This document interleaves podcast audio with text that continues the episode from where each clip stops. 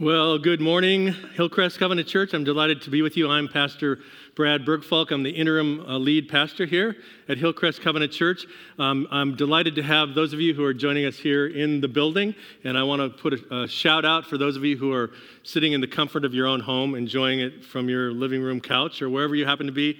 Glad to have you with us today. My wife and I, when we come to a new place like uh, the, general, the greater Kansas City area, we always try to explore the community in which we are sort of dropped you know, like out of a, a, a, parachute into a place. And so yesterday it was a beautiful day. And by the way, today is going to be a marvelous day. So um, I, I, can't imagine this, this far into the fall being wearing shorts and, and short sleeve shirts. Where, where I come from on the East Coast, man, they're shoveling snow at this time of year. Anyway, uh, we, yesterday we had, a, we had the uh, quintessential uh, experience of, of Kansas. I, I rode my bike yesterday morning with some friends uh, from the church here, and we went, I don't know, we went about 20 miles or so, and we were riding through some of the neighborhoods in, in the area, and we came across a house that had decked their entire front yard out for Halloween. Now, I, I don't know about you, but when I was a kid, we, we didn't decorate so much for Halloween. You know, maybe a few strands of whatever that stuff was that looks like uh, cobwebs, but we didn't go all out like people around here do. So, so I ride my bike past this house, and it's a, a, a complete set of two football teams' skeletons. And one team was wearing Las Vegas Raiders colors, and you'll never get, guess what the other team was wearing. Yeah, the Chiefs. And, and, and there was a skeleton on the sideline wearing a face mask, uh, so that must be Coach Reid. And I thought, man, they, they, they, take this thing really seriously here. So that was one of my uh, experiences of Kansas. The other one was uh, yesterday afternoon, we decided, hey, let's, let's just go for a drive. We, you know, we, have been kind of locked down for um, months, it seems. Well, it has been months. And so we took a drive west and we're driving out Route 10, heading, I guess, towards Lawrence, Kansas. And we have a friend, and we said, uh, let's call her and see if she can help us uh, you know, maybe know where to go when we get out in the Lawrence area. And uh, so we called her up and said, Hey, we're on our way to Lawrence on Route 10. Is there anything you can recommend for us to see while we're out here? And she says, uh, Well, it's, the, it's, it's KU is there. And I said, Yeah, yeah, we know that, but what else, is there anything else we should see? She goes, Well, how would I know? I went to K State. So I learned something about people from Kansas in that conversation, right? You don't, you don't care what happens at the other school.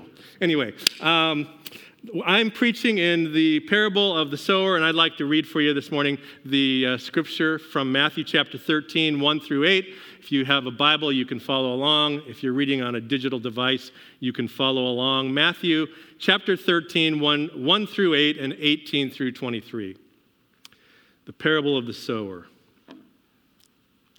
That same day, Jesus went out of the house and he sat by the lake. Such large crowds gathered around him that he got into a boat and he sat in it while all of the people stood on the shore. Then he told them many things in parables, saying, A farmer went out to sow his seed. As he was scattering the seed, some of it fell on the path, and the birds came and they ate it up. Some fell on rocky places where it did not have much soil. It sprang up quickly because the soil was shallow. But when the sun came up, the plants were scorched and they withered because they had no root. Other seed fell among the thorns, which grew up and choked the plants. Still, other seed fell on good soil, where it produced a crop a hundred, sixty, and thirty times what was sown. Whoever has ears, let them hear. And then continuing on at verse 18, Jesus interprets the meaning of his parable, and he says, Listen then to what the parable of the sower means. When anyone hears the message about the kingdom and does not understand it, the evil one comes and snatches away that uh, what was sown in their heart. This is the seed sown along the path. The seed falling on the rocky ground refers to someone who hears the word and at once receives it with joy. But since they have no root, they last only a short time. When trouble or persecution comes because of the word, they quickly fall away. The seed falling among the thorns refers to someone who hears the word, but the worries of this life and the deceitfulness of the wealth choke the word, making it unfruitful. But the seed falling on good soil refers to someone who hears the word and understands it. This is the one who produces a crop yielding 160 or 30 times what is sown. So the, so the parable of the sower is probably one of the most well known parables of all of the parables, especially of the ones we've looked at in the last few weeks. It's the only parable where Jesus provides the interpretation to the parable a few verses later. Now, some people wonder why this parable is commonly referred to as the parable of the sower when the sower appears to have such a small role in this story. I mean, after all, he just casts the seed and then sort of disappears off stage left. It, it should be called uh, the parable of the careless sower because the sower appears to cast seed all over the place rather than directing the seed to the best soil. Someone has suggested the title of this parable could be the parable of the miraculous harvest. Because after the sower distributes the seed in a fairly haphazard fashion, it's a miracle that any seed takes root anywhere. Or why not call this the parable of the good soil? Because that's the only seed that actually has a chance to take root and thrive. Well, Jesus ends this parable with this cryptic reference where he says this Let anyone with ears listen. And we've heard that before in uh, our series of sermons on the parable, and I've actually spoken about it. Uh, and and um, the point Jesus is making is if we just hear the parable at its face value, we may miss the deeper meaning about God's kingdom. If our ears are not open to a, to a different way of hearing, we will never understand the meaning of this story, the meaning that Jesus wants us to understand few years ago, I, uh, I took up the hobby of bird watching. Uh, we were living in Africa at the time, and there was all kinds of beautiful uh, birds that, that live on the African continent. And I thought, oh, this is a good chance for me to, to learn their names and where to find them. And so I uh, went out a number of Saturday mornings with sort of a local bird watching group there in the, in the Nairobi area where we were living. And um, as I was uh, learning how to identify birds, I recognized very quickly that um, I was not really a very serious bird watcher because I thought that the way that you watch birds is that you go out someplace where birds live and you have high powered binoculars, and when you find them, you look at them. I didn't know that you also wanted to be able to identify them by name uh, the real bird watchers know their scientific names, and the real serious bird watchers, they can identify the bird by its voice, by its call. And uh, so I guess that makes me sort of a bird watching poser of sorts. But I think that's what Jesus is trying to say here. Um, it's one thing to hear the words of this parable that I've just spoken, but it's another thing to hear deeply to, and to be able to identify the voice of God speaking in this parable. Now, the question often comes up when, when we encounter parables like this one is Jesus purposely trying to confuse us? And, and uh, we, we, we didn't read this section, so I'm not going to spend a whole lot of time on it. But uh, in this section between the parable and the interpretation of parable, Jesus kind of goes into this riff of talking about uh, Isaiah. Uh, in Isaiah's call in, in Isaiah chapter 6, and he talks about how right after Isaiah responds to his call to ministry, he is told that his ministry will not be well received. Isaiah, you're gonna, you're gonna get to the place where uh, I'm calling you to serve, and you are, you, they're not gonna pay any attention to you. In fact, Isaiah is told that his job will be to preach to faithless people. Now, now how's that for an encouraging beginning to, uh, to a new ministry? That's, that's rough. It's second only to starting ministry right after COVID hits, right? So, so Matthew quotes this passage. What I think Jesus is trying to do here is he's not trying to confuse us, well, maybe a little, but, but he, he's only simply trying to confuse us to the extent that we understand that when we read the scripture, when we read the parables, we are dependent upon God's Spirit to give us insight into that text, right? It's not just about reading the words on the page. It's about having the, the ears of our heart opened up to hear what God wants to say to us in that text. And when we fail to rely and listen to the words of that Spirit, we may miss the whole point altogether. That's what I think Jesus is trying to suggest to us. And no, I don't think Jesus is trying to confuse us. I think he teaches in parables to communicate truth to us about God's kingdom in a way that gets past all of our screens. You know, it's, it's sort of like um, when I was new here six or seven months ago, and none of you knew me, never heard me preach before. And, I, you know, so I was sort of a curiosity. And you thought, oh, he's kind of different. He's got sort of a quirky way about him, and he's got, you know, whatever. And you, and you probably paid attention at that point. But now that I've been here for six or seven months, you're probably going, okay, here we go.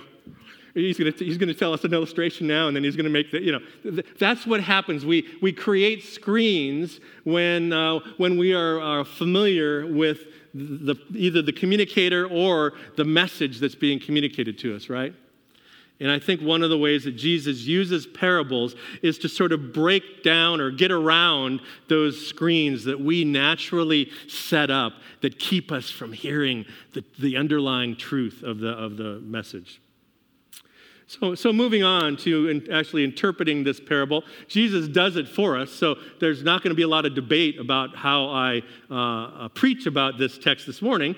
But this extended interpretation begins at verse 18 and continues to 23, and it reflects the various responses to Jesus' teaching about the kingdom of God, the various results of the seed that gets cast in these different places. So, those who hear the message about the kingdom and don't understand is similar, Jesus says, to those, uh, to that seed that is cast and falls on the path. It, it never really gets a chance to take root because as soon as it lands uh, on that, on that well trodden path, the wind blows it away, or someone comes along after and steps on it and, and, and crushes it so the seed is not able to grow as it is uh, required to do if it's going to bear fruit. Then there is the seed that falls on the rocky ground. This refers to the person who hears and receives it with, with joy. And there's a sense here as you read it, if you read between the lines, that there's, there's a transformation that's beginning in, the, in that seed's life, right? But since the seed cannot take root amidst all of the stones, the seed quickly withers and dies, we're told. When the person faces some of the challenges of life, because their roots are so shallow, the gospel quickly loses their attention and they move on to the next best or better thing, right? And we know people for whom that's true. I do. Started out strong, deeply committed to their faith, and over time it kind of went someplace else. The seed that falls among the thorns is like the person who hears the word, but the worries and cares of this world choke it out before their faith has time to bear fruit. The, the worries and the cares uh, squelch the opportunity for that seed to take root and to flourish. And then finally, some seed falls on good soil. So, this is the good news of this parable, right? This is the person who hears the word and receives it. This is the seed that produces a bountiful crop, uh, yielding 100 or 60 or 30 times the original seed that was cast by the sower. It's an amazing uh, productivity if you think about it. What I think this parable of the sower actually does for us and I want to spend the last part of my sermon sort of addressing this issue, is I think that it, it presents with us, it defines for us what discipleship looks like. It defines for us what discipleship looks like. The parable uh, um, uh, defines it like this Discipleship is hearing, it's accepting, it's bearing fruit, and it's following a way of Jesus that results in a bountiful harvest. Let me say that one more time. It's hearing, it's accepting, it's bearing fruit, and it's following the way of Jesus that results in a bountiful harvest. Let's just touch on each of these things briefly. Discipleship as hearing the word. To live a life of a disciple of Jesus, first of all, requires that each and every one of us in this room and watching uh, from your homes this, this afternoon or this morning, um, we have to hear the good news. We have to hear it. Hearing with our ears, of course, is one thing, and I've already alluded to that. But hearing with our hearts is quite another thing. And in order to hear, someone, of course, needs to speak. The gracious sound of the good news needs to encounter us at that moment in time when we need it, right? At that moment when, we're, when we are actually paying attention, at that moment when, when all of the other noise in our lives is not drowning out that persistent and that gentle voice of God. Now, I, have met people uh, in the course of my life and ministry who have attended church their whole lives. They have sat under uh, preacher after preacher. They have heard sermon after sermon after sermon, only to say to me that it wasn't until they heard the gospel at a particular moment in time that they actually decided to follow Jesus. Almost suggesting that, uh, that up until that point, the gospel wasn't presented. I don't think it necessarily means that. It, wasn't, it doesn't mean that the gospel, that, that preacher wasn't preaching the gospel in that particular church, or, or that that person even may have not heard it uh, in, in that period of time. It simply means that until we are ready to hear with, with the ears of our heart, if you will, it doesn't matter how many times we hear the gospel. It, it, can, it can slap us in the face multiple times, and if, if the Spirit of God is not interpreting that for us, then we will not hear it. The first step of Christian discipleship is we must hear. And, and when you think about it, it's God's Spirit that interprets for us in order that we can hear and understand. This is not something that we do. This is, this is where we rely on the Spirit of God, right? And, here, and here's really the interesting thing it doesn't really matter how good or bad the communicator is, how good or bad the preacher is. It doesn't matter whether we, as preachers, develop this sort of surefire approach to convince people of the truth of the gospel. It doesn't even matter if the gospel that we communicate is the complete message of salvation at that moment in time. It doesn't matter. If the Spirit of God doesn't interpret in our hearing, it's all just noise anyway. Discipleship is an act of hearing.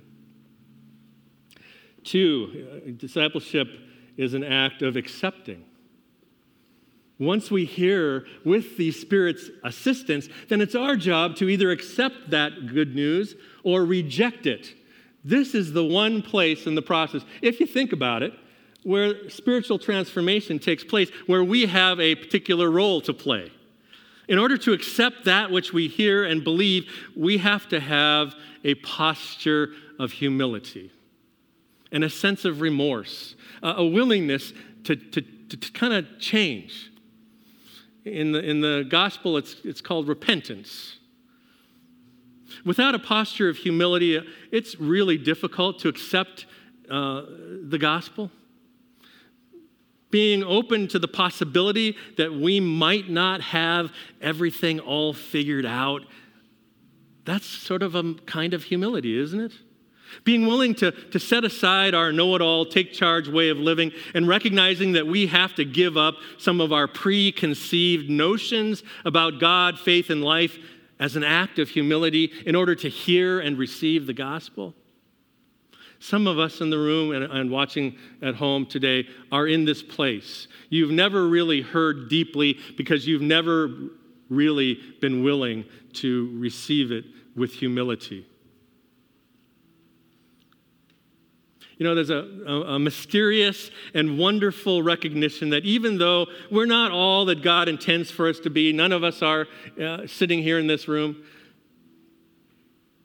but even though that is true for most of us, accepting this word of truth interpreted for us by God's Spirit invites us to release our lives to God and allow God to bring healing and hope and change in our lives. Try it. Try it. You might be surprised by what God can do when we take a posture of humility and begin to accept the good news on God's terms and not on our terms.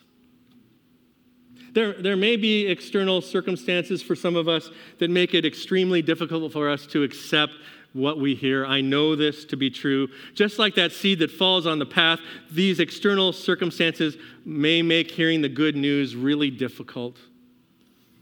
Perhaps. Uh, Perhaps we grew up in a very restrictive religious environment as a child, and that has distorted our view of God. We have this, we have this sense of God as sort of a policeman who's just waiting to catch us in our sin.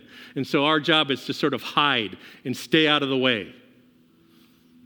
Or maybe after being told we are worthless by our parents a hundred times as we grew up, we we have this distorted view of ourselves where we could, we could never believe that, that God would extend His mercy and grace to us.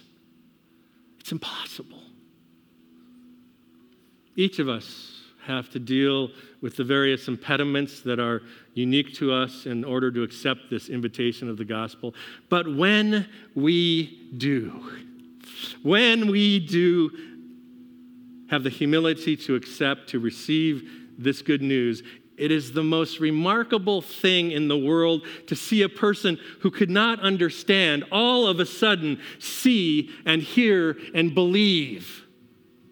I have been a pastor for a long time, and I never grow weary of seeing that kind of life transformation that takes place in the heart of, of a person who is receiving the gospel for the first time. Discipleship is bearing fruit. The third characteristic is that the seed lands in good uh, soil and it takes root and it bears fruit. The person who hears and accepts God's good news of forgiveness and grace is like the seed.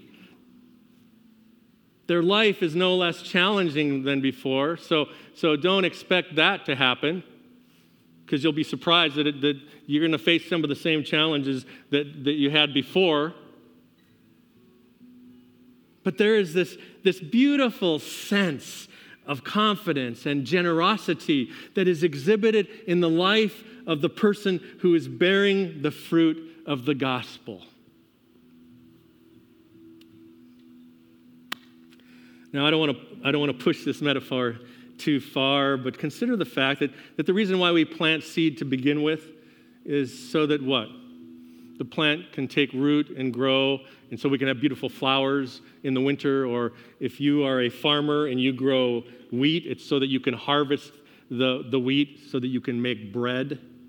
Or if you uh, have an apple orchard, it's so that you can pick the apples and you can make cider or pie. You get my point. The reason the sower plants the seed is because he is anticipating. He expects that the seed will take root and it'll grow and it will bear fruit and it will be harvested. The reason the sower plants the seed is so that it, the seed can, can ultimately uh, be given away. The, the, the result of the, the, the product of that seed can be given away. You see, the miracle and the mystery of bearing fruit, just like hearing the word, is something that we don't have much control over. I don't know if you thought much about that.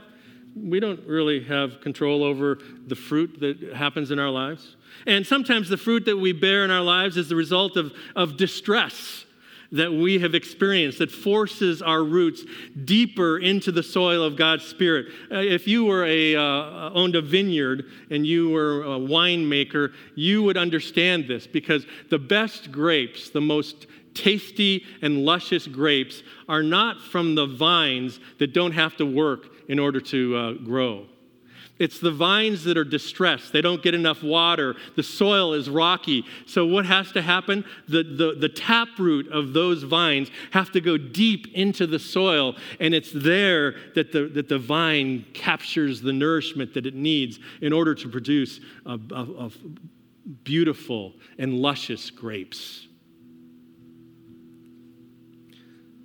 The one thing that we can know for sure is that regardless of the challenges or the suffering or the distress that we may be experiencing even now, God can use all of that stuff.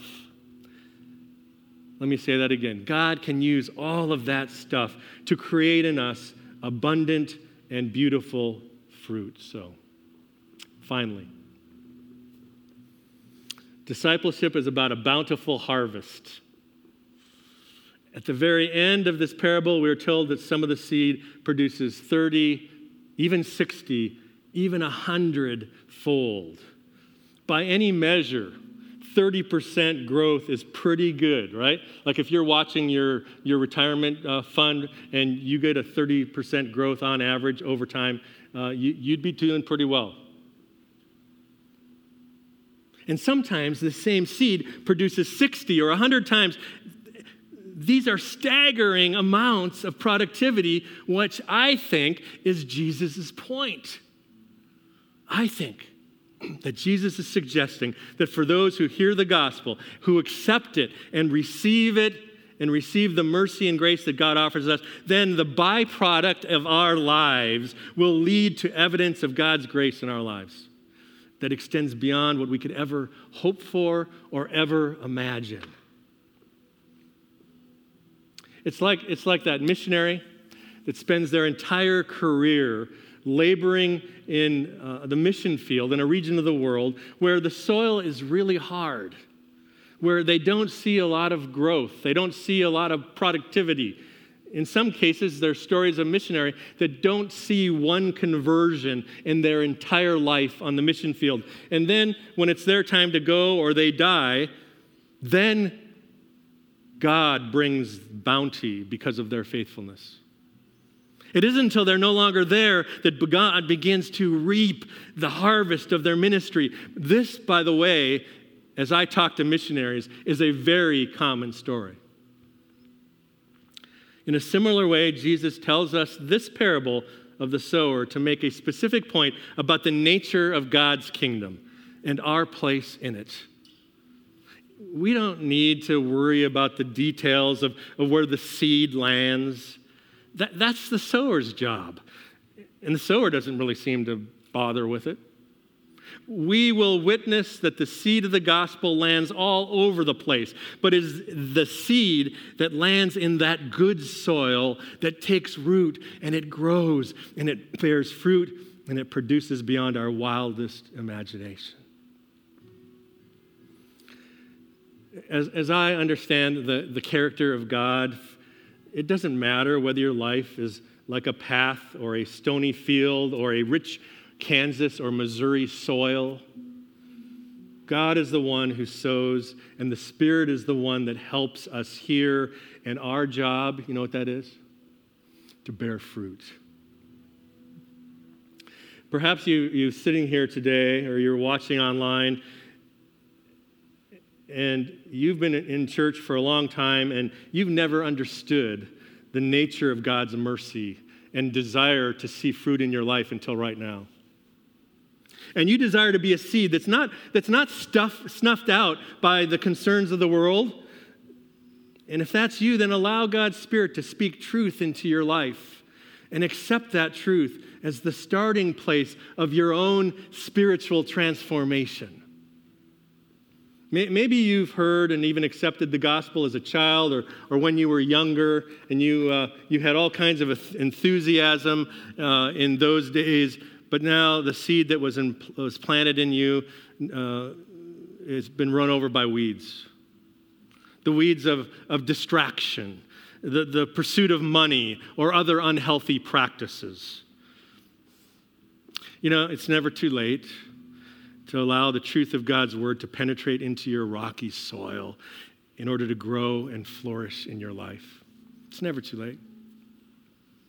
Some of you may desire to hear, accept, bear fruit, but you can't get past your own sort of distorted images of God and your own sense of failure in order to hear the good news of God's gracious invitation to you, even today. And to you, I say, all you have to do is listen and respond to the voice of God calling you into a life of humility and wholeness. To you, I say, if you've been in control of your life and it isn't working out so well, perhaps it's time to allow God to have control of your life. Wherever you might find yourself on this path of discipleship today, the, the real miracle of this story is that once the seed is planted, the only thing that any of us can do is accept it and believe it that God is at work turning over the soil, removing the stones, and preparing our hearts to accept and believe so that our lives will bear the fruit of the gospel in ways we couldn't even imagine.